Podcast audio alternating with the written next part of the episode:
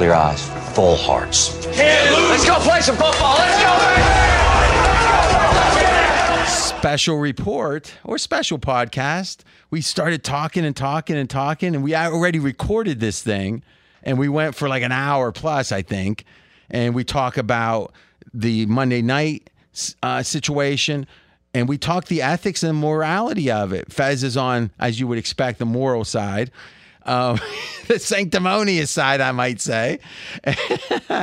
and but he's got a point. He's got it's an interesting discussion. Then we get into a lot, uh, really an impromptu best bet that I think is massively good. And Fez is hard to convince, but he got convinced. We've already double bet this thing. And remember, don't go crazy, but we like it, the rationale. And we get into the playoff scenarios and specifically how to handicap certain teams in certain spots. Fez, what do you think? Good stuff? Very good. You got enough energy to do the other pods we got to do? Well, I am coming up on 80 years old, so we'll see what we can no, do. No, you're Something barely like 70. No, you're, listen, this guy, how's your weight? 205. So you're up like, what was your low point? 187. But that was that was 15 a, pounds? That was a phony 187. It was like 192. All right. Did you have any goals at this point? 195 is the perfect weight. Yeah. So holidays just got you pushed out through. Yes. All right. But listen, what were you The when you start- bronchitis didn't help for two weeks. well, that's supposed to help you lose. yeah, not when you're not working out at all. All right. So enjoy, and we will be back with our normal pods. So there'll be three pods pretty much released in order boom, boom, and boom. Listen. It's the last week of the regular season NFL. Look ahead to the line moves or the hmm, tote board watcher's delight or the divination express. I don't know. What's up, Fez? Can you define divination? And congrats, Doa had it at 100 to 1 for the word of the day. Well, have Mackenzie look that one up. Uh, it's it's actually a little esoteric, as some would say. Um, but there there is a huge amount. Like if you look at the um, mystical pursuits, people that believe in, let's say, uh, oracles or uh, tea leaves, right? Read the tea leaves. what about astrology?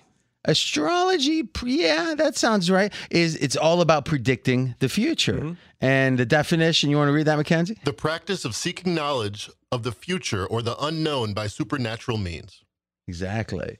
So a lot of times, if you look through these old gambling books, they have like the th- techniques that the uh, old school, like uh, I don't know, witches, warlocks would use, and then it's like, hey, you can pick your horse racing that way. I don't know if it wins, but I, you know, You know, I was I just saw a movie with The Rock. Yes. And he had the Justice League, and one of the dudes in the Justice League um, can see the future because he's got this helmet from another planet. And he said, I knew it was my time. And they're like, How did you know it was coming? You know? And he said, uh, Teaser alert, he doesn't make it. Um, he's like, Because I can see the future, and I didn't see nothing after this Saturday night. Yeah, that's interesting. So he sees it from his own perspective. he sees it from everyone's perspective, Okay. but it all stopped on that. oh, after that stop. day, he couldn't see nothing after that. That means there was no future. there was not. So was that true? Yes. Huh. So it's it's oh, so we don't have to do this pod. But we but we want to do this pod. Yes. I hate nothing more. You know, there's some of my favorite pods. There's people that go, "Yeah, we got to go over this game." And then it's like, ah, "Brady might make the playoffs." Ah, boring. It's like, what are you in this for? Because if for 365 days you're doing this, even if there's not a leap year, Brady maybe his likely his last chance to ever make you know last playoff game. You don't care to see it. No, I'd rather Carolina be in there. And it's just like okay, Isn't but he going to be playing for the Saints next year? maybe. But I mean, what I possibly. But what I'm saying is, a lot of people seem to be.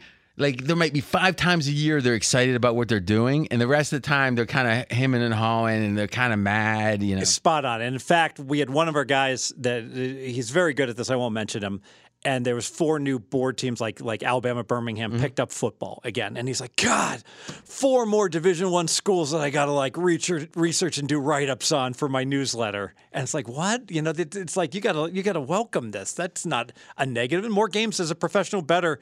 Volume's great. You know, more games to bet on, more opportunity. It's I think it's a good example why a lot of people in this business come and go. You know, that people get involved, they they do some good work, they rise up to almost, you know, the top tier of things or let's say at least one of the top tiers and then they disappear.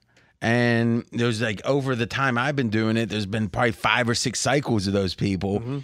And uh, I wish, even regardless, you look at it like a Mark Lawrence and these old timers, Phil Steele, regardless of the pros or cons of, of any individual one, to some degree, just the longevity is something to respect. Uh, and and again, not, not uh, Mark Lawrence and I have personally had real good dealings. Nothing about him. I'm just saying in general, some of these old timers, maybe uh, even you know. I would make the case some of them, and not specifically either of the ones I mentioned, have some shady stuff in their past. You know, some some boiler room type stuff, maybe even. And but if you persevere through all of this, at least you love the the, the game, I guess. Exactly. And, and you know, I could. And I, I think that sorry to interrupt, but the boiler room stuff is probably a, a bridge too far. We've never done an outbound call ever, but um, some of the stuff you hear about what used to go on, and two for the money represents that. It- it- you know, that's not something to respect no matter what. But let's say the guys that are had a little gray at different times, you know. But yes, but I echo what you say about Mark Lawrence. And in fact, he and I were in the 2005 Stardust Invitational. His glory day. He won. I finished second. Winner by. take all. And he was just class act all around. And what I've really liked about Mark is I think, my goodness, I think he's in his late 60s now, Late sixties. at least. And and he's still. The guys, give the guy credit. I mean, he he's still brings the passion, you know. And what I always love is like you always do your Dylan. In many ways, like you guys have have one niche that separates you as as, as like great hopefully it's more handicappers. than- it- hopefully, it's more than me liking Dylan and him liking Springsteen. Well, this is very rare because everyone else is just like you know the nuts and bolts of like like the X's and O's, not the X's and O's, but you know the pick and the winners. And he very much always talks about like music, and that's a, a, passion of his. is- And even as some of his is trends, Springsteen like his main thing he talks yeah, about? yeah, but he talks about some of his trends and he brings it back to like, like the yeah he'll Yeah. talk about Thunder Road or Hungry Heart or you know and why uh, a team is so motivated to cover that week. Right. I wonder. uh, See, I've seen like 33 Springsteen shows. I wonder if I've seen more Bruce than him. I don't Oh. always quote Bruce. I, will I will certainly. I don't know you. though. He he was in Cleveland for a long time, and Richfield Coliseum used to get uh, Bruce every tour. So who knows? Who knows? Was Richfield after Memorial? Was it Uh, the Memorial well, or did no, they no, rename it? Ah. Richfield was the arena. So where where like um the Cavs would play. Gotcha, gotcha. All right, so here's what we're going to do. We're going to have two subjects other than the look ahead games. And the first of those is, and Monday night, just, you know, we're just now at about nine o'clock Pacific time Monday night, and this game got postponed. So obviously, and we'll, at this point, the, the reports seem to be a little bit improved regarding the player. Uh, what was his name again? Damar Hamlin, safety for the Bills. Okay, so uh, it seems like there was tr- true uh, life at risk kind of situation. Didn't seem to involve the actual play on the field as much. Um, they decide now. This is something that's been reported, and we can assume to believe it. I don't know. I would think so. Is just because it's coming from reputable sources. Is that the NFL at a certain point said, "Hey, start warming up," and the players decided, "No, no, no, we're not going to play." Um, what do we got there, Mackenzie? Uh, just that the Bills, most of them are returning to the Buffalo. Some are staying in Cincinnati to be close to Damar Hamlin. Okay. And I guess that kind of makes sense that the team that you're, I wonder. So the report was the player said no. Now, the question I have is, and I hope we find out, is did Cincinnati say no? I'm guessing the Bills said no. Well, what I saw was what was reported is that the Cincinnati Bengals coach walked across the sideline and met with the Bills coach. Mm-hmm. They had a discussion, and then shortly after, players did not, you know, proceed to get, start stretching, getting ready to play again. Okay. So the, is the implication there that the coaches made the decision?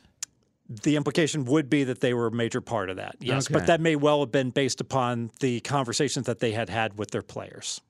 Yeah. In other words, the players could have told them, you know, could have told so- Taylor, look, we, we don't Yeah, want to so it gets to my same question, which is was it the Bills that said we don't want to play? Was it the Bengals that said we don't want to play? I, I really felt like both. They Yeah, very well, much. we don't know for sure, right? When, we don't know for sure, but just when I from what I was watching, the fact that all these players had seen one of their own players going through, you know, multiple minutes of resusc- heart resuscitation, CPR, that it was really un.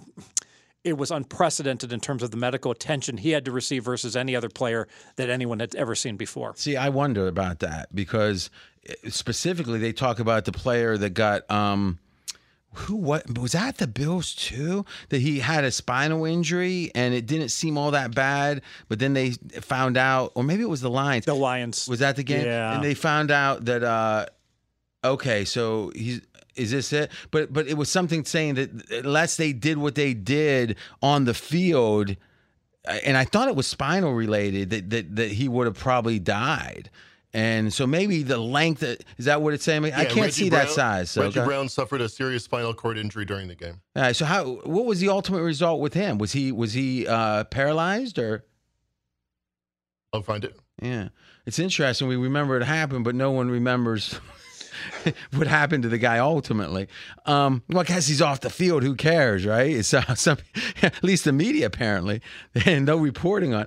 But um, well, I you know, get- and also the fact that the, obviously Monday Night Football, prime time, one of the biggest games of the year. The So that makes it audience. and So that just- makes it where you play more or less. Oh, that's a great question. I mean, if it's just business, it's more more likely to play, right? Um, here's my thought: It'd be nice if we had a world that this kind of thing just naturally shut the game down. Mm-hmm. We could all feel good about that, and it would happen in every case. To me, this feels like almost. First of all, assuming the NFL wanted them to go back and play, I don't find that egregiously bad just because with with the amount that's at stake and the funny thing is you might say that's only money it's like but how but this is two different things. Is this the players saying we can't play because we're grief stricken all right and if that's the case how could that be the bengals? How can you be grief stricken by someone else another team's player? Not that you don't wish him ill you don't wish him ill but it's like okay are the players at home grief stricken too? Are they going to be able to play on sunday?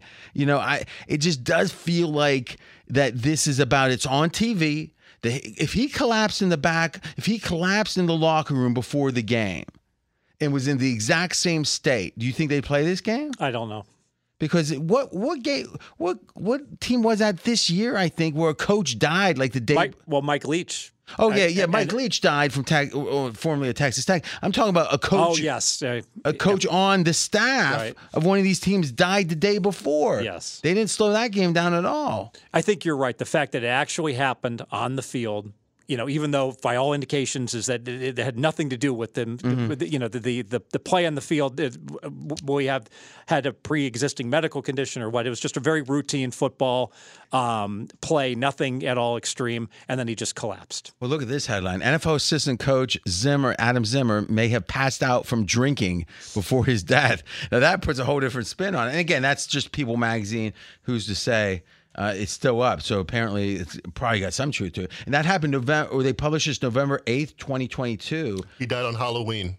Okay, wow. And it was all the reporting was from extreme alcohol abuse was you know, Yeah, really the cause of death. So, but but that wasn't known necessarily before the games got played. So, I guess my point is, we know that this is ultimately about PR. This is all. It's not about like humanity. And to me, I wish it were about humanity, but if it's not going to be, I'm not sure. I'm not sure why this hypocrisy. This feels hypocritical. And maybe if the hypocritical side is the right side, maybe that's okay. But I just hate hypocrisy in general. Last thought on the concept or, or the ethics of it, and then we'll get into the practicalities. the fact that we all saw it unfold and it was such a big audience and i think we all had great empathy for the young man and was our hearts and prayers were with him frankly. And i think it was one of those moments where you're just like you just felt what's what's the word? When you're, you you felt like you were a part of the whole everything and it just emotionally wrenched, wrenched you more than it would if there were different circumstances. Like you said like if he had been just in the locker room. Yeah.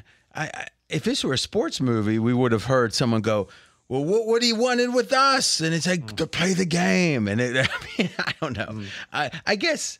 Oh, okay, good. Reggie Brown was able to walk again due to that emergency or the the way it was handled on the field, which apparently was extraordinary, and then they had surgery after. Well, that's good. Um, I, I guess my last point would be this: if it were about the players grief stricken, then I kind of understand it more. If They it- were crying. The players were well, crying. that- yeah, yeah. But but if the if the next if the next question was or if the if the other alternative was it's because of for him that I don't get. He's on his way to the hot. I mean, it's not like they had to like do something bad to continue Yeah. the game. Yes. Right. I mean, they gave it all. So I don't know. I, I, I guess ultimately, I don't know what the right answer is, but I also know that it probably wasn't about the right answer, at least morally or ethically, I guess morally would be the right way to say. It. Uh, I don't think that's what drove this decision. You know, Yes. well, maybe with the players it did, and and and, the, and again, this harkens back in a way to what happened with Giannis. Remember in the bubble, Great example. yeah. So that was a, a, social justice issue, but then they were NBA wanted him to play. It was a playoff game Yes. and Giannis decided, at least for the t- you know, he was the voice of Milwaukee. Said we're not going to play. Yes. It's interesting. And I think ultimately, you know, a, a league whose players know that they're being listened to, whether the league agrees or disagrees with them, just the fact that there's compromise and Yeah, but this isn't compromise. This was a strike, effectively. Yeah, but the the the, the league was fine with, How with do you their know that? Oh, I'm confident. How do you know that? Because when you saw it, RJ, when you saw it going why down did in the, person, then why did the league want to continue? it, it- because it was short sighted and they were, I think, unaware. So you know, you know the mistake the I think they were before- unaware of the level. They weren't watching either. it, was a mass uh, confusion. There was all you couldn't see what was going on on the you, field. you seem to strongly know what was going on. well, because it was reported after that the guy the NFL basically had died on the field and they were like resuscitating him back to life. oh, but did the but okay? So what you're saying is, before you heard that report, you would have been okay with the game resuming. Yes, because all I know is he was an, an injured player is down and the medical staff is working on him. You don't think the NFL had their people on the ground telling them exactly? I mean, you don't think Goodell was on the line getting every report uh, before it came out over the wire, right? Well, it's very when you have an unprecedented situation that's never occurred before. It's very difficult to make snap judgments, and you never want to do have a situation where you deviate from what you've done ninety nine point nine percent of the time in the past In which, in this case, it would be play the to game. continue the game. Yes, sir. Yeah. So I, I guess I'm confused. Is I agree with you. I, I, no way am I saying it's a, some horrible decision. I'm saying what we know for sure, meaning to not play the game. What I know for sure is the league was well aware what was going on. If the players knew, the league knew. I mean, can we even Yes. debate We- that? no. We think Goodell doesn't have anyone down on the But field. but but but he the, probably had but- three people. But the ability to process all the, Listen, I think we can settle it this way. I, I think it's very possible, Fez, that you're right that the NFL would have, upon reflection, with the additional information, said, "No way do we want to play this one of the most important games of the year." I'm being a little sarcastic, but I got a feeling that they would like to have played the game, and the players pretty much said, "Hey, no." Now you could be right. I don't think you are, but you can't be sure that you that you know exactly what the NFL was thinking. of either. course I can't be sure. All right. So, huh? It's Nor just- am I sure what they're going to do going forward. but let's segue to that. And to me, you've got a pretty strong opinion about that. And your thought is this game is not being played. This will be an unplayed game. Yes, I believe it'll be a no contest. It will be, be deemed as just having not, never occurred. It won't be rescheduled because there's no good alternative to reschedule. We talk about player safe and, and health and safety. The only alternative would have been, oh, we'll try to get these teams to maybe play Wednesday, and then they got to play Monday. And then they got to play in the playoffs on Saturday, possibly. You can see now we're talking about players not having enough time to prepare with short weeks for the for the playoffs. That that's just not going to happen. The clean it's not fair, but the cleanest way and the right way, in my opinion, to do this. This is a no contest. It doesn't count in the standings. Well, hold on, hold on. It doesn't I mean it doesn't really matter what you think. It's mm-hmm. like what you're saying. i- I mean, just to be clear, I never heard you say it like that. What I think should happen is what you think is practically possible. You can't. What would be the way? I mean, maybe instead of saying it doesn't seem likely, or whatever. can you come up with a scenario that would be practically reasonable for them to play this game? The only one that I heard that I thought was viable is that the AFC postpones or, or schedules a week back into the playoffs. So they they they postpone the playoffs start for a week to enable Buffalo and Cincinnati to play this game. Um, So then the NFC and AFC would be askew in the weeks they were in? yeah, it's just not. Yes, that's the only possible viable solution. I don't think it's even viable. I think it's just That too would make the number one. That would make the number one seed almost a disadvantage. It could. I mean, yes, I guess the rest part would because now you'd have two weeks, which isn't where there's no games going on. and it would give the NFC teams an advantage versus For the Super Bowl in theory. The representative, yes. Well, it certainly would give the number one seed a big advantage in the Yeah. NFC. Yeah, that doesn't even seem. Yeah, with all the way they plan orchestrate this stuff, that NFC championship or that championship weekend, which is like the second biggest week. Yeah, I don't see that. So other than that, now, but really, if they did play. I, mean, I'm- just keep going back to like this idea of the game being played would have been so hard. Is would they be ready Wednesday? Like whatever effect you're talking about, when does that when does that dissipate? When do you think does that uh, is that gone? That effect. Depends on the recovery of the player. Okay, so let's say he dies. Then what happens? I'm worried about what Buffalo's going to do if, if if he should pass away. yeah. Would they will they be willing to play next week? I don't know. Well, I don't know. but I don't understand the difference with this coach that died. I mean, that's the part I don't understand. He wasn't participating in the game on the field and, and collapsed. Yeah. So, but but again, we're back to that idea Yeah. of if he was on the field and collapsed on the field and died, would that would that have been different? That would have been even worse. For Yes. the the coach would have been worse, Yeah. but but would have been worse enough. I, I don't know. It's yeah. unprecedented. It's so extreme. I can't even. I, I, I you know, I'm, I'm I'm humbled to even like think it. I shouldn't even be talking about it. Well, you. You know, I mean, it's just beyond me. I mean, I mean, uh, I guess when Darryl Stingley got so there's been there's been multiple there's been multiple um paralyzed people on the field, right? Stingley's the one I remember the the most. I I wonder, I know Shazier got hurt bad in that Bengals game. Cheap shot. there was his- another Detroit lineman, right? That that like struggled to walk the rest of his life. Is that right? Yeah. I don't. And, Second year player. and, and- oh, I'm sorry. Go ahead. But I, I guess my point would be, um, wow, if you knew that's an interesting question. If you saw the player on the field and he's like par- like they're going, yeah, he it looks like he's you know his, his fifth vertebrae or whatever. That to me feels almost more uh, traumatic than now. Listen, if the player died on the field, yeah, but he's taken away. Oh, it, you know, it, he, they had to resuscitate and whatever. But if he's in the ambulance on the way back to the or to the hospital, you're going to think, oh, he's probably going to be all right. That's how we think, Yeah. right? Um, I almost think knowing the guy was paralyzed on the field, and I'm not saying that's always the case when someone does get that, but boy, that seems like that is what blew my mind. You might remember me talking about after that Bengals Steelers game it was a hard hitting game. What's that been five years ago now? Probably Shazier, but and they actually kept hitting harder. I- It was like Yeah. it was like they never slowed down an iota. And I think the the big difference, you're right. If they knew for certainty that that, that someone was indeed paralyzed, but you just they never know. You know, they've mm. seen and and they see this enough times. Precautionary nine out of ten person is you know heading back to their home city in two days. Shazier, it was uh, December fourth, two thousand seventeen. So Five years? Yeah, it- almost exactly five years ago. I, I usually always m- mess up those guesses. I always think it was three years ago when it was like seven years ago. He actually tweeted Shazier Uh, during tonight's after the injury tonight. Thoughts and prayers. Oh, okay, okay. Yes. Yeah, it makes sense. Well, I, if I remember right, he was. I thought he might have tweeted on his way to the. I mean, he was a. Listen, he is still because he had a. I think that's over now, but he had a podcast on the Ringer Network. Oh, is that right? And uh, he was always pro Steelers. I mean, you know. So, all right. So let's assume the game doesn't get played. All right. It was my p- prediction, or it was my speculation that this would be huge. My first thought was, oh, the Bills got lucky, at least practically, because obviously not lucky because of the player, but practically because, or let's just say they would benefit because, oh, look, they won't get caught, they won't lose the game. But then it dawned on me. I just heard today Kansas City entering today's game was number one seed because they had it was the tiebreaker that was going to give them number two because Bills beat them, right? That's right. They both have three losses. Mm-hmm. So if they both win out, The Bills beat Kansas City during the regular season, so they would have the home field. If they had both won out. Yes. Now with one less game, the win percentage would practically be different. This tiebreaker doesn't matter. That's right.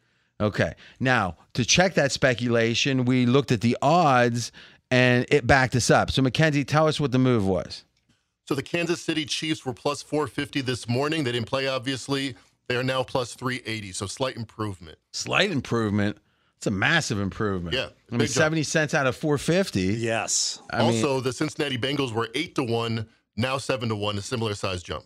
and the Bengals' advantage, Fez, is that they clinch the division with a tie or a no play of the game because they are they go the only way that they Baltimore could catch them was Baltimore winning by tie breaks, which no longer is possible. okay. So, but if they would have played since and lost to Baltimore, was it and they lost this game? Was it likely that Baltimore would be number one seed, or what was the tie- Baltimore would win the division. So there, wa- it wasn't about tiebreakers. It was about Baltimore. If, if Cincy lost would the last tied. two, They would have tied. but but they you don't tie Yeah, to the win the Ravens would be 2 division. 0 against them if they beat them. Yeah, okay, yeah. So you're saying that it was Cincy would have lost the division if they lost this game in the next game, That's right. and now they can't lose the division. That's they right. clinch it if Yes. there isn't a reschedule. Yes. And eh, to me, it's massive in that Cincinnati then can rest their players next week instead of playing a, a war against the Ravens. Now they rest their starters and they have a bye going in. Yeah. In fact, it just occurred to me if that does if that is the game, Baltimore and Cincinnati under probably is an exceptional wager Because what? because Both, both teams will be like looking to play like yeah, a but does, preseason doesn't game. the line account for that? Um, it will at close. Yeah, yeah. Oh, you're saying, oh, okay. You're saying, and that's what's interesting because they always, we always complain when the books take games down or whatever, or take thing, take things down during the game off the board. But sometimes it might be, you know, justified. I, I wonder, Mackenzie, see if the uh, Baltimore's um, Cincy game is up anywhere. All right. because 42 and a half i don't see how that gets there cincinnati's you know resting all those wide receivers and burrow doesn't play well, maybe make it 32 and a half So you agree, uh, Chiefs now just need to win uh, next week and against the Raiders. Now, does that make that game's to- uh, spread go up a little bit, where the Chiefs are even more focused? Because if the because there was a fifty percent chance or so, and there was steam on the Bills here. There's a more than a fifty percent chance Bills win. Now they got a game against the Pats. Kansas City's playing on Saturday. They might feel ambivalent, like, yeah, we want to win, but, but, but odds are buffalo's probably going to beat new england and Yeah. we're playing for number two and so Yeah. yeah. we like to win but now all of a sudden they're staring at oh just beat the heck out of the raiders and now i'm looking at a bye week after you know for certain and you know the fact they get to play on it's interesting they're playing on a Saturday you know so now they're going to even have an, even another day before their bye week Because Yes. the rationale was simple, which was for the NFL to schedule it this way, which was before tonight, they moved the Saturday games because they were flex games. Yes. And the rationale was, well, Kansas City is a team whose motivation could be neutered if the Bills got out to a big lead or whatever in that game. So let's keep Let's the make motivation sure they're clean. fully clean. Yes. Yeah. And now though it go so you would say in general the Chiefs go up what? Like is it is it like a point and a half? Is it 2 points off Nah, this month? just a point. They would have been motivated anyways because there would have been the possibility. Yeah, but you're always the one talking about them going, yeah, it's unlikely. Don't they rather want the rest? Yeah, because New England could beat Buffalo. You know, this is a good I know with the way it's gone the last Yeah. couple years. I mean, as opposed, you know, there's an interesting parallel here because Dallas can still win the division against Philly. Okay, but Philly's a 14 point favorite, and it's a lot. It's a, it's, it's one thing to ask for a seven point dog to beat your you, the, the team you need them to beat, and it's another thing to ask a 14 point dog to do it. now, have we looked at? Uh, do we have officially from Daboll that the Giants aren't going to play uh, their starters? No, not official yet. Well, what would the line be if they say they're not going to play their starters? Nine and a half. No, if they're Oh, not oh, going, oh. if they're not going to play their Dep- starters. Probably 15. So you think it goes up? You Yes. think this line has uncertainty in it? Yes, I don't know. I think it's likely, but so does the marketplace. Yeah. So Mackenzie brings up an interesting question. Chiefs right now nine and a half. Now has that line moved at all? Nope. Been nine and a half all all day. I think we play a teaser right now. Mackenzie's making a good point. Do we do a seven point tease, bring it to two and a half? Boy, that line's going up. I think it's good. Well, it's a good question because I only made it eight and a half off my power ratings. Eh, But the power ratings doesn't take into account motivation, does it? It does not. and I mean, uh, the the Raiders have who knows what motivation. So we're right? going to yes, but that's probably worth. I mean, they were going to be motivated anyways, but lukewarm motivation versus mo- Yeah. ultra. It's probably a point and a half's good. It probably should be ten. So sure, if we can tease them below the three, absolutely. Yeah. Well, you want to you want to pause the. I mean, I like that. I, I I like that nine and a half. You know, especially I wonder if it's if, are, are all these games still on the board with what what transpired tonight, Mackenzie? Bengals Ravens not on the board anywhere, but this one is up at several Yeah. places. So some places it's not, and some places it is.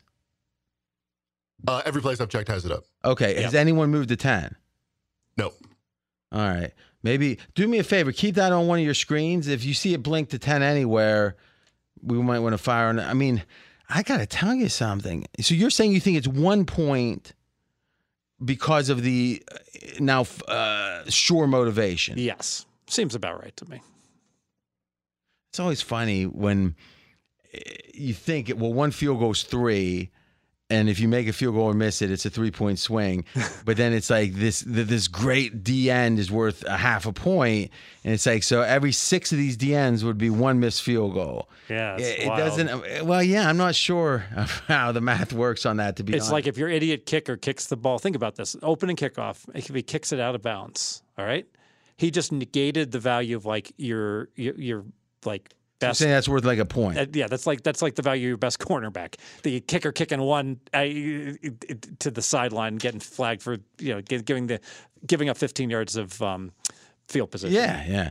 All right. So, in general, advantage Kansas City, advantage Cincinnati, and again, this is the practical realities of what happened, and we've we've talked about it. And Fez has shown his deep, deep, deep empathy for the, all those injured, especially if he has to see it. Being a parent, Being a parent, being a too. parent, and seeing your child's reaction gives you perspective. So, so different, a different So perspective. do you want to go necessarily back into? Do you want to go back in the archives and all the cackling you've done about putting people out of business and losing jo- people losing jobs? You know, it's a it's a great and and, Mackenzie, what a great don't go- reference. please don't go soft to the big to, Uh, to the big short. enough. But I'm the fir- first guy to say the second I see an injury, boom, I'm thinking about the repercussions to make bets. And this is the one time. Um, my buddy Leon actually sent me a note. Oh, how should we be playing this live? And I'm like, I don't think I, I, I said that. I don't think this is appropriate. That's, So, so you're now you're actually you're you're being sanctimonious to your betting partners. That that's going to Yes. go over big, I'm sure. he didn't respond. Yeah, I'm, I'm sure. I mean, I, I'd probably be thinking about an apology right now because he's like when you've done it your whole life, and then somehow it's like a guy that does coke every Saturday night, and finally decides he finds Jesus. I'm born again, Yeah, and I'm someone like, and someone says, "Hey, you want to get some cocaine?" You're sick, dude. Why would you bring that up to me? I'm fine. I mean, Jesus, dude. now, here's the thing: if Johnny was asleep in bed, this would all be different. I'm thinking, I'm thinking about like the meet the parents when he's like the volleyball game. He's like, "We gotta win, we gotta win," and then Focker messes up and spikes it into the girl's face, and he's like, "It's just a game, Focker." all right. Any. All right. So, anything else on the effects of this uh, uh, event? Okay. The second macro consideration, big picture here, is week 18 in general. What makes it different? We're going to do a, because we're going to be talking about the line moves, we're going to do a broad, you know, high level, two, three minutes. Fez, what are the key factors in, in the final week of the season? And we, really, week 17 historically, and week 16 before the buys would be this is like the last week of the season effectively and that's what it's analogous to Yeah. So what's obvious in the game line is some teams don't have the motivation. So the obvious choices here are the Giants and Tampa Bay, two teams that are locked into their playoff seeds. The Giants are going to be six, Tampa Bay is going to be four. Uh, what's not obvious is that the odds makers' normal models of pricing first halves, first quarters, et cetera, won't work oftentimes in these situations because there's one some teams will choose to just mail it in and not play a bunch of guys. Other teams will say, you know what? We'll go ahead and play a series or two with their starters. So what we, it would not be unusual you could that you could have situations like the Giants Phillies, Phils where um, the Eagles would be a 14 point favorite for the game, but maybe the Eagles should only be five in the first half because it's in the second half that the Giants are really going to empty their bench completely. okay so this would be like a preseason game as you're waiting to hear what the coach says etc Yes. But how many? How many? How long are my starters going to go? What are? What's my all right hold quarterback on hold on hold on rotation? hold on when did this come out This was right after the game. They asked him. All right, Giants head coach Da- Daboll indicates he will not rest his starters in Week 18. I, I think we. I want to play that 14 right now. You is there 14s out there still? You wanna check um, that. It's yeah, it's been 14 the whole time. I mean, what I'm saying is, but that this news was when did this come out? here's the thing though, or here's my question, Fez, is we often say that the betters shape up some of these um, derivatives, whereas the books aren't spending all this time thinking about it. The limits are low enough. Hey, we'll put out our mechanically derived numbers and let the betters sort out if this umpire going under 14 straight games in baseball matters or not. Is that going to be the case here, you think? Oh, I do. I, I think like in the Giants case. So Daboll comes out after the game and says, uh, you know, we're not going to rest our starters. Does that mean they're going to play one series? Mm-hmm. I don't know. That would be resting his starters, right? No. They play a whole game, right? No, no, resting your stars would be he might well yeah I'd have to ask the man what he means by that Mm-hmm. statement. It's mm-hmm. it's unclear. And did I mean I'm assuming they asked in the press conference, right? Not that I'm aware of. All right. Here's what I think. I'm going to make a prediction. Hmm. Now, what do you think the odds are the Giants play hard for a majority of the? Let's say that. The, what do you think the odds are that the starters are playing the second half? Less than fifty percent. Well, they got to be a lot less than fifty percent, right? Uh, they to justify this number, Yeah. right? Because I make the number nine and a half, and the number's fourteen. Exactly. Yes. And you're saying maybe it'd be 15. So you're saying the starters resting or not resting is worth collectively like six or seven points. It all depends how many he's going to rest. Because Okay, but you obviously can only mentioned rest that. so many. Exactly. Yes. Because I mean, you only have so many offensive linemen. that's right, that's right. All right, so I guess my point is, let's say it's max rest. Mm-hmm. How many points is it? usually ten points is what I see. When a Ten team, points. yeah, when a team max rest, when a team rests everybody, what I usually see is a ten point adjustment.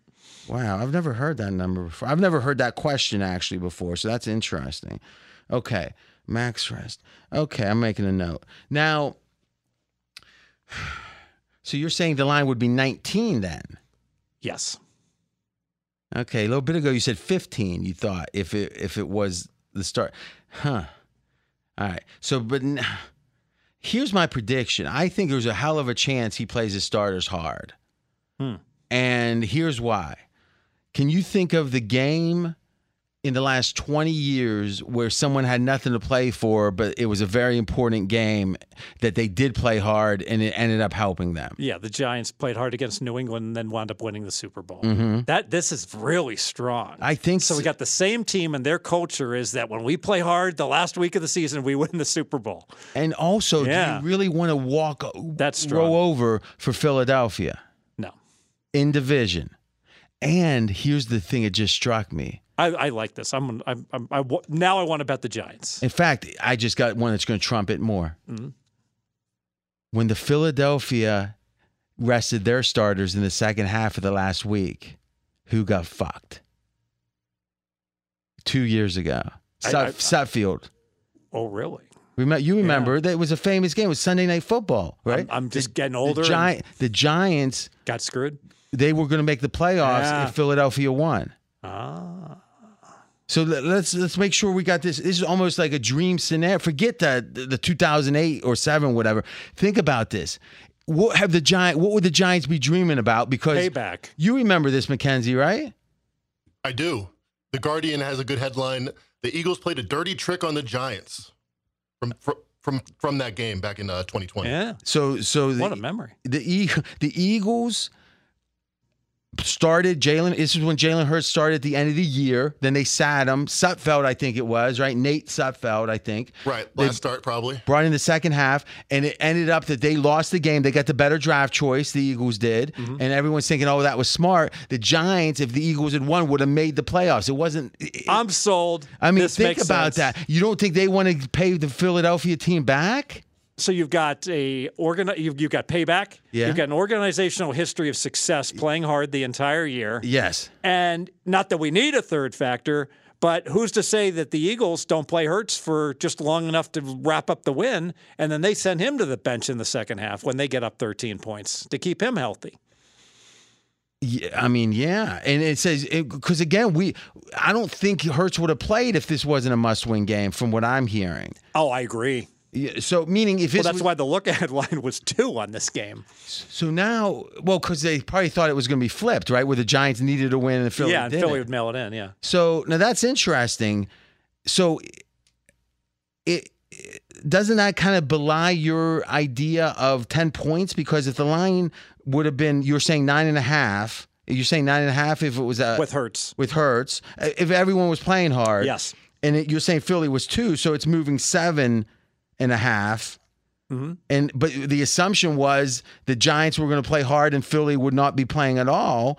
So wouldn't that be up to twelve and a, or twelve? No, because we didn't know the Giants would be playing hard. Well, We didn't know if the Giants were going to be in a situation where they were all locked up or whether they both both teams might be mailing it in. yeah, but but the Gi- wasn't it a, a weird confluence of events that got the Giants to be clinched? Washington had to lose to Cleveland. That was it. Yeah. Okay, okay. All right, that's a good point then. But but but to me, this seems like the dream of dreams, in that, within two years, when the Giants, I are- agree. Your your handicap is spot on. I Wow. It, it, it, makes complete sense. I wonder if it was a fourteen and a, but And Daboll's not. You know what? One thing these these younger rookie coaches. They're not savvy enough to dump like like the the older veteran coaches that I'm have been sure through it. You know that they're because they're they're always worried. They don't want to do something that's wrong. well, I tell you, I've mostly seen teams in general. Patriots have always played hard the last week. That's right. and the Colts didn't. Mm-hmm. And I think we see what happens with pay, you know, Yeah. him. And here's the quote from Daboll, which seems strong if he's going to back up, back off it. You get to rest after the season. It's a long season. This is the fun part of the season. It's the fun part of the season when you're winning. It's the bad part of the season when you're losing. Yeah, I think they want to keep their momentum.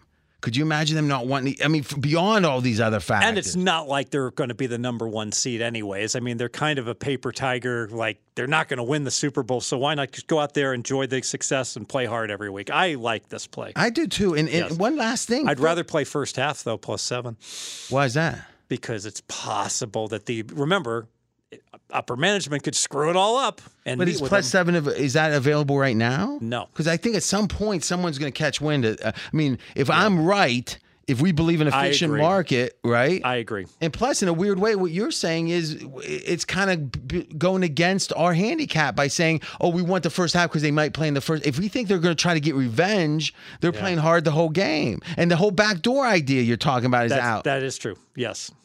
so right now, what do we got? Giants at DraftKings are plus nine and a half, minus 105 in the first half. Huh? So, boy, that's interesting. That's inter- a big number. that's interesting. Well, and the game spreads 14. See, that's too high. That's like that's that, that's overpricing uh, Philly for a first because the first half should be eight if the game's 14. All right, so let's think about this. What are they? They're saying here that the real line. See, this is weird because this is saying Eagles are you think you team. think the Giants are more attractive in the first half. Yes. So why are they making them? Le- this is almost like they think Philly's going to rest people when they get the blowout. This is an opener at a book that doesn't have well-respected odds makers. They're just guessing. shots fired. no, no, no, no, no, no. I, I shots fired. What? What is that? Something from another podcast? No, it's just something people say when you make a Yeah, strong, that declarative make statement. make that the last time you ever say that one. I hate Done. that. Shots fired. what the hell? It sounds like some little uh, pimply face squeaky. Shots fired. this is weird. Is there any other halftime lines up or first half lines? Let's look at Looking Tampa. now. What's Tampa? Tampa. Tampa, Atlanta. plus one and a half, minus 125 for the Buccaneers. Because I could I could see the idea if they thought Philly had nothing to play for and they might play their starters the first half or something. Right? And I think there's one other thing here that makes this attractive, going back to the betting against Philly. Hurts is back, but is in theory, how is he 100%? And then number two, isn't the theory all the great supporting uh, team around him is why Hurts is so good? And now the question is, they're injured. Lane Johnson, they're Yeah. And then what is his main strength? His running ability. Is he going to run a bunch with a Shouldn't bum be. shoulder? Yeah. Yeah. I, th- I think what DraftKings may well be doing is they, they may be well aware that for a big part of the year, Philly was great in the first half and oh, still Oh, but that pricing would've that. been- but but that that's kind of bit the dust the last three for weeks. sure. I mean, Yeah. more than that for Last the five half weeks. season or whatever. All right, so I guess the question is: I know that on the props and stuff, I say we bet the Giants here at nine and a half. I say we bet them at fourteen. I agree. One bet on each. Yeah, I mean, I I'll like, make that happen. I like this a lot. Yes. Um, yeah, that's good. Let's go a full unit on both of those, and uh, that'll be like a double play. But I think Diversification. I think it like warrants it. I think it. Warrants I it. agree. Especially this is a even if we don't have an opinion on the game, you you'd want the Giants at nine and a half. And I assure you, the analysis that you've done on the first half Yeah. greatly eclipses that of any odds maker that has set their first half line to this point in time. which is kind of I could see that in the NBA or something, but in NFL, you think they'd spend a little time There's on. it. 112 college basketball games every Saturday. You got to wonder if a book just said, here's the thing if a book said, I'm only going to book the top 20 in college, like let's say 10 college basketball, 20 college basketball games until the NFL's over. Let's, let's say each day you just decide what you're going to book. And then you always had NFL. You like if you had, if you, if you would want a, an account there because yeah maybe they don't have some games you want but hey there's games you want right? So it wouldn't really hinder you from playing there. Yeah, but the average guy has his favorite team, and then his handicapper says then then he, he buys Dave Essler, and Dave Essler gives out Elon, and he goes to bet Elon, and this MF book doesn't have Elon up, and he's like, you know what, I'm going to get me, I'm going to, and remember the average guy only has like three books. He's like, I'm you know what this you book. do then, and this is I'll what I my money. This is what I told Chris Andrews years ago when we were like, you know, thinking of things. Is I told him, um, if a book opened up and said we're not going to worry about every correlation, every little thing that, well, there's one guy in the world that might beat us on it, um, but they made the limits two hundred or even a hundred dollar. Like the excuse me, the average bet is like twenty dollars. yes. If you if you're a hundred, you're handling most of the action. Now you can have your big limits on the other in a weird way. Do what I said, but instead of not booking it, just booking it for a hundred bucks, using the a white label line, and only focus on the NFL and the big things. Yes, and to to his credit, Chris Andrews was asked this week about correlations. He's like, "Aren't you worried about these correlations? If if if the if, if the Bengals lose and this team does that, then the other team has more motivation." He says, "He says it's fine." He says, "I think it's overrated. It's it, he says it's a real thing." He says, "But I think it's a little bit overrated. Go, feel free. Go ahead and if, c- come in. You can play them against me." Yeah, yeah. Well, I enjoy, and we'll have some of this on Wednesdays, uh, taping Thursday's release of the Pick Pod, which is, um, you know, what are the co- possible correlations? Is there any way to uh, benefit from it? And then also, Now, by the way, sorry to interrupt. The um, I'm interrupting a lot. go ahead, bud. Uh, the- you got the- some strong opinions the- today. Well, the the the key was like, with this whole top three dogs in the AFC that this messed up a lot of things. This whole Cincinnati situation Yeah. because if. Um, you know, for Kansas City's motivation and Buffalo's motivation, there's certainly the, the chance if Buffalo had lost, and now I got to figure out what, what a tie does to them, you know, and then um, their motivation against New England could be, you know, huge to try to get the one seed if Kansas City would have lost. But if Kansas City, you know, you know, once Kansas City gets it, if Buffalo had lost to Cincinnati, then that game becomes almost a throwaway game against New England. All right, but you're saying it's not a throwaway now, no matter what. Now I think it is a throwaway game because now they can't get the one seed if Kansas City wins. Okay. And they could have previously if they had won out.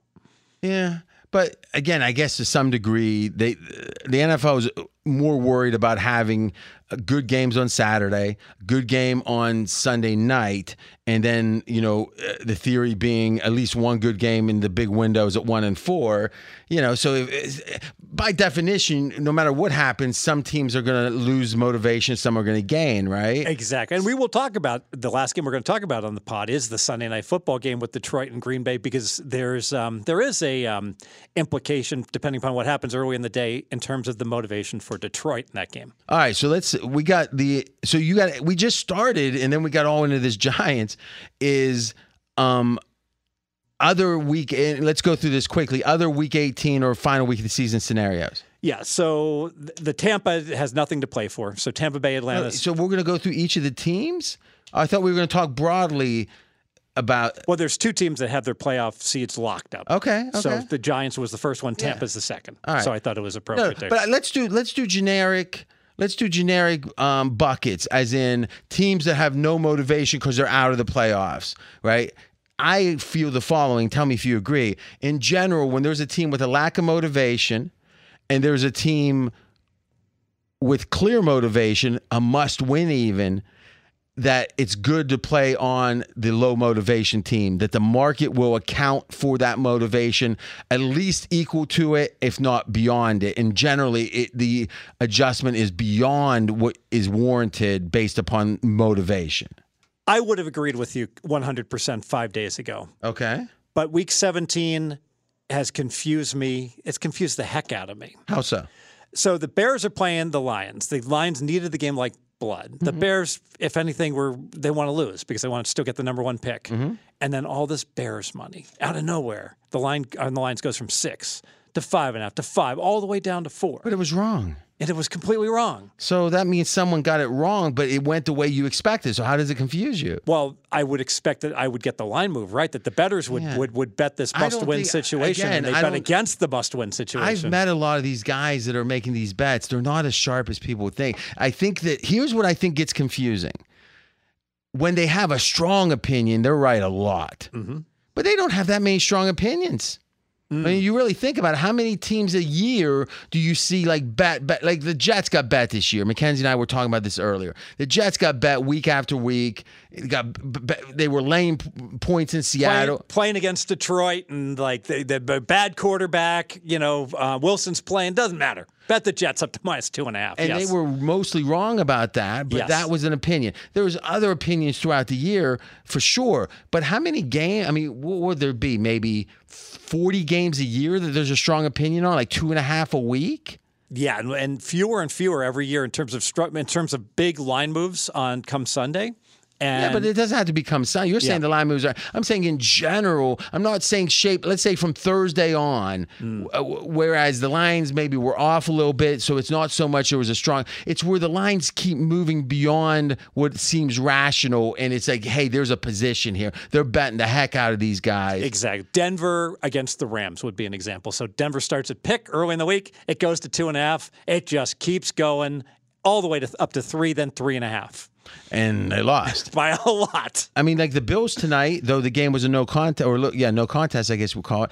Is it was one Bills all week? They were favored. Then it got up to two and a half and towards three, two and a half minus seventeen. And this was bizarre to me because when you think about it, who's better, Buffalo or Cincinnati?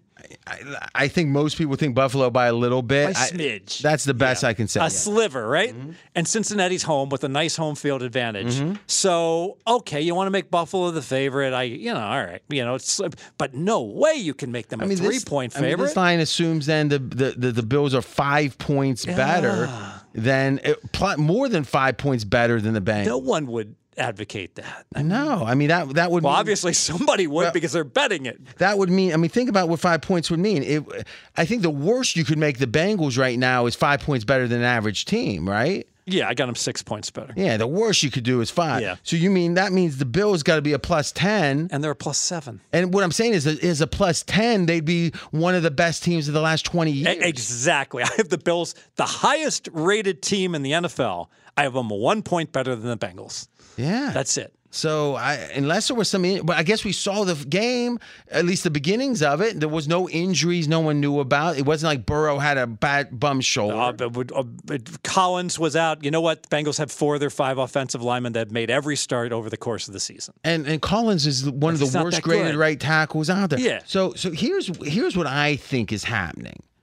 I think whenever you have big money that enters into a market, and I would make the case that there's been multiple syndicate groups that started up from scratch pretty much that hired away now I, I was in contact with one two years ago they wanted to pick my brain on stuff they made it worth my while and it was like a three hour phone call it wasn't some extensive mm-hmm. consultancy but it was like it was like they had a NASA scientist who went into AI and he was trying to make a model. Okay. I have no idea if that even came to anything or not. But you think that was the only one? Right? I think there's a lot of people that put a lot of money into this, almost like hedge funds. And now they're like, okay, we got to bet and we got to bet big because, Because our expenses are so high that Exactly. it, it just doesn't justify it. Yeah. and and I think a lot of these models probably are just plain wrong right now. Oh, I agree. I, I see all the time. Respected money was on the Bills, and I'm like, wait a minute, wait a minute. Money was on the Bills. How respected was it? You know, it's like if you bet enough money, But you're, you're the, going to that, move the line. worship. You're the one that just said you're befuddled because the line didn't move right in the Bears. But now you're saying you're not sure if line moves should be respected like they used Well, to the be. The problem is, is that all line moves are not created equal, as you know. It's like you've got to distinguish more- them. there- I think they're back in the day. Is if if someone was moving that line, there were like only a handful of real serious groups with Billy allegedly being Probably uh, could find out what who was moving. Well, it, but what? Yeah, what I'm saying is these guys had stood the test of time. I mean, it's Yes. like if you wa- it's almost like looking at the best players in poker in 2008 with Durr and whoever, and thinking, okay, how good are they? Well, they've they've stood the test of two years, maybe, and Doyle had stood the test of 30 at that point or whatever. Now. If, if there's still players from 2008 still winning, you could say, okay, they stood the test of time. But how many are still around from 2008? yeah. I- and now these new groups are the Durs of poker back then, right? I don't know. I Going to be around in 18 months. We'll see. or, or in 18 years, like Yeah. Billy. So Yeah. and and it brings up one last point. I don't know about the day to day operations of the syndicates probably as well as you.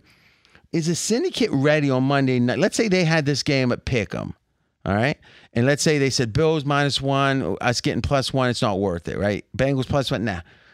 Are they ready to fire if it does move up to two and a half minus, you know, with some extra vig?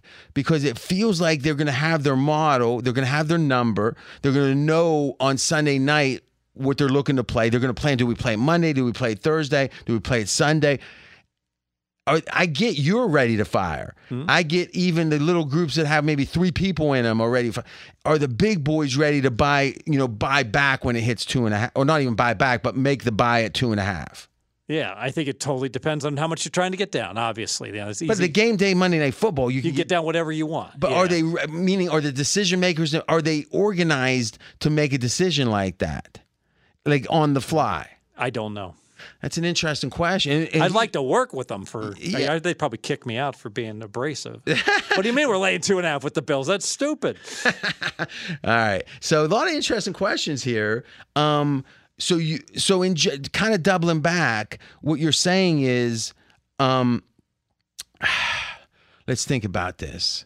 We talk. So I, I guess I'm confused by what you said about the Bears. Let's let's accept the following: if the line moves goes one way and the result goes the other, you're gonna it's gonna be uh, incongruent. It's not gonna make perfect sense. And there were two games. But in general, if you're going to be backed by anything, you want to be backed by the result more than the line move, right? yes, I'm not sure you think that. um, you're right.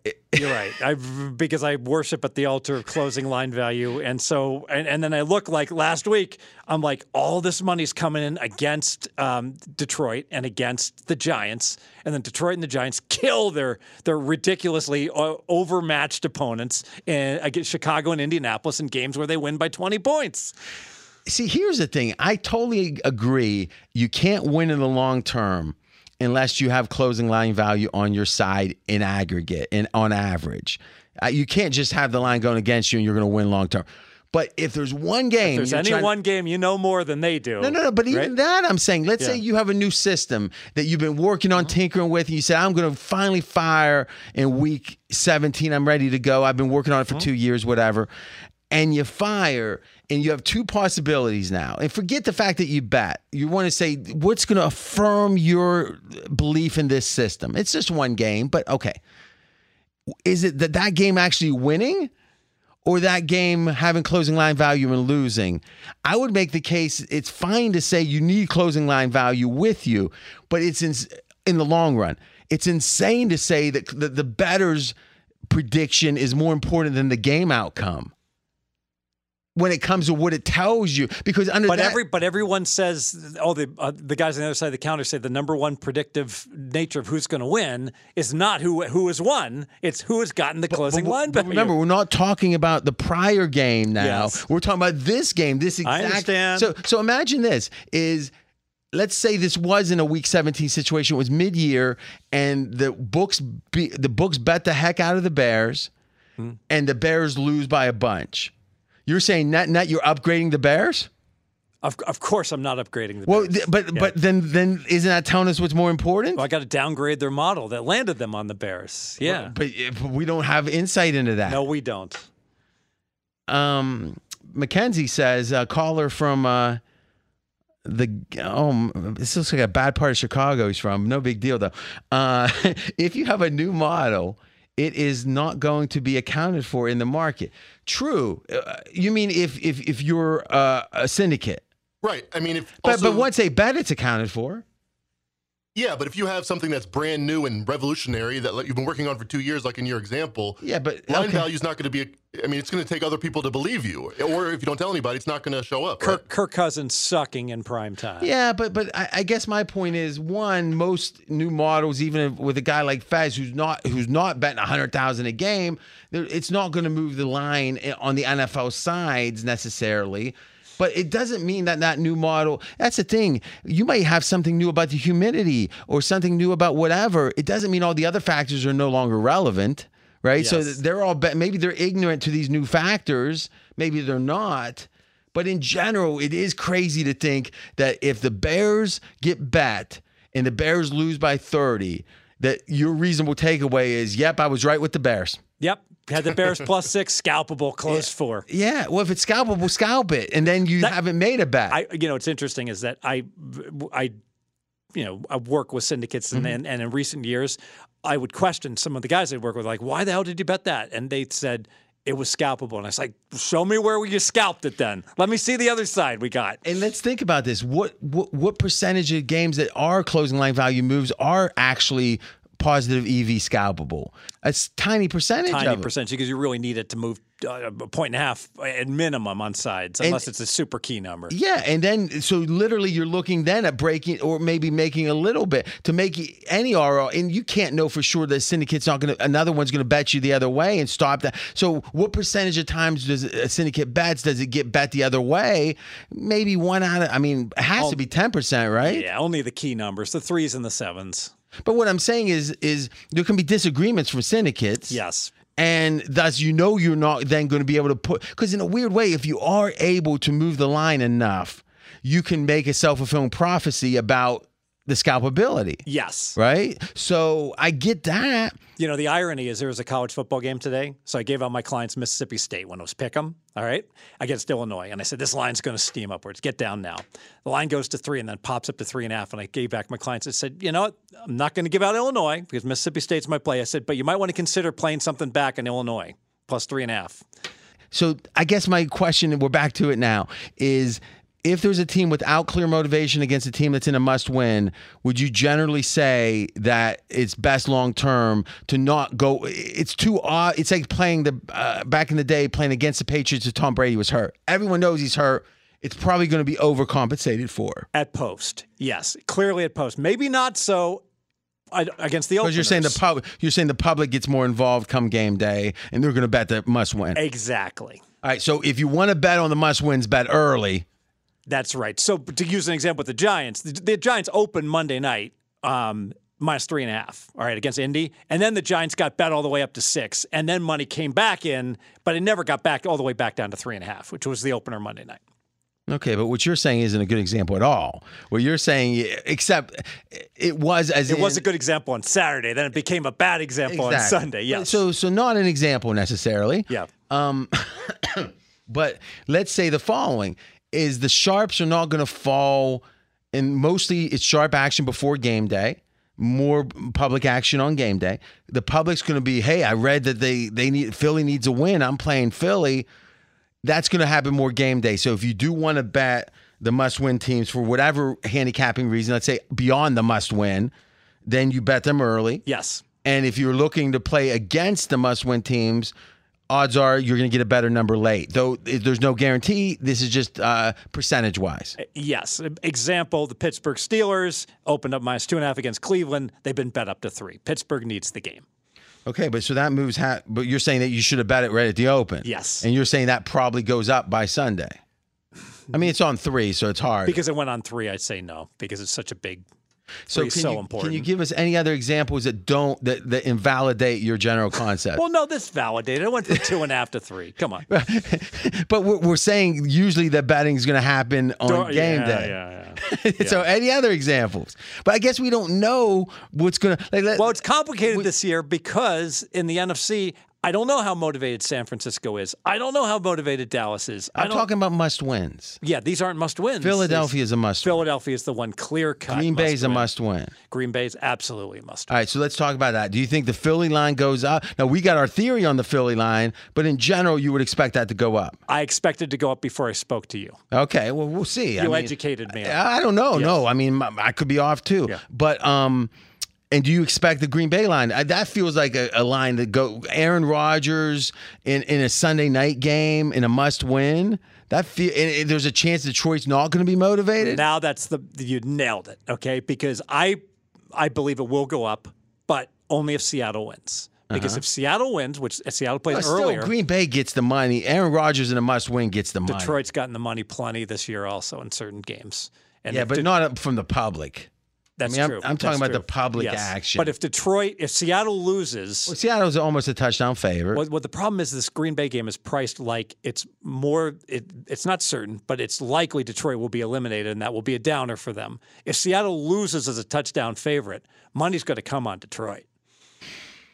Well, It's unlikely. World uh, the world opener Green Bay was minus three and a half. It's now four and a half. So we've had movement already and backing up the. I mean, this thing goes up to what? I don't think Detroit rests his players anyway. But they're going to be sad. no, I agree. I agree. Maybe they can postpone the game. or move it up. Maybe they play earlier, so they're not eliminated before they play. Someone has to play Sunday night. yeah. All right, so let's do this. We're gonna we impromptu made this a standalone. I think it's gonna it's. Uh, you've listened. I think it was some good stuff in there. If Fez has any other contradictions to his general theories, he'll let you know. Now, after that, what other things do you think? Uh, let's quickly talk about teams that have nothing to play for. When do they typically play harder? Would you agree in division they typically play harder? That's strong. Yes. If it gets the hated rival, um, I would expect a complete effort from those teams. or at least more of an effort. Uh, yes, and I also think a team that has been out of it for a while and didn't just have their dreams crushed is more Mm-hmm. likely to play hard than a team that just you know has been a contender and has just gotten bounced. Would you agree that there's a higher percentage of eliminated teams that don't play hard the week before the last week of the season? That generally the last week of the season this is it. Might as well play hard. What's the use of saving? You know, saving energy. I, I agree with that. Yes, right, so especially you know what, and and I don't I don't have the numbers to back this up, but it sure seems like uh, anecdotally. The offense of players always plays super hard. Sometimes the defense, it's been a long season. You see a, some very high scoring games sometimes between teams, you know, that, that between a playoff team and a team that's been eliminated for a couple weeks. so what happens if you have two teams that are eliminated? I would expect over. Okay, sounds like a 1990s NBA system. Yeah. Um, do you agree that the uh, and I think this is proven out is home teams tend to play harder if if there's no clear motivation. Yes, So home field advantage in theory would be worth even more. I think so. And finally, do you have do you want to have a any further uh, apology to the Pittsburgh Steelers? No, No, you had them like the 29th best team in the league. no, they've been moving up in my. well, I know they have. I, I'm saying I just rocked and rolled with Pittsburgh last week, so I was investing heavily feel, in them. Do you feel bad about how adamant you were about how bad the Steelers Pittsburgh were? Pittsburgh is a top 10 NFL team. Is that true? Yes. You, you know they've won six of their last eight. They are playing great. Um, So since, why are you Watt, acting Watt like- came back. Why are you acting like you don't hear me? Is you said they were the 29th best team in the Mackenzie, do you recall this? I think 28th, maybe. Yeah. Pull up the, your sheet on Pittsburgh and their performance since Watt got back. You know, I mean, he's made all the difference. I difference don't on even the think defense. what was out when you had him like number 29. Yeah. yeah. well, they had to start at some point. Steelers are never 29. They That- were that's what you got to learn right now. They They're- were never 29. And, No, and, I'm saying they're never going to be 29. and they're one tie away from, once again, not having a losing How amazing is that going to be? Unbelievable. Now, and they have a real chance at the playoffs. Wh- Yes. What are they saying now uh, at 538, Mackenzie? Let's see here. Steelers, 21%. They need the Dolphins to lose. So they're saying right now they're 21%. Yes. I, you got to give Tomlin credit. No doubt. I mean, where was he? Where was this guy when he had Big Ben in his prime? That's what I want to know. All right. this is new and fresh and additional. We're gonna have the uh, obviously the the market report, and we're obviously gonna have the recap, which we're gonna have to buzz through. But we're gonna do that now. If you aren't, this is a great example. If you're not subscribed, subscribe. Favorite podcast player or multiple ones, it's free. Subscribe. And when these little nuggets come out that you don't expect, you get them right delivered to you for free. Enjoy.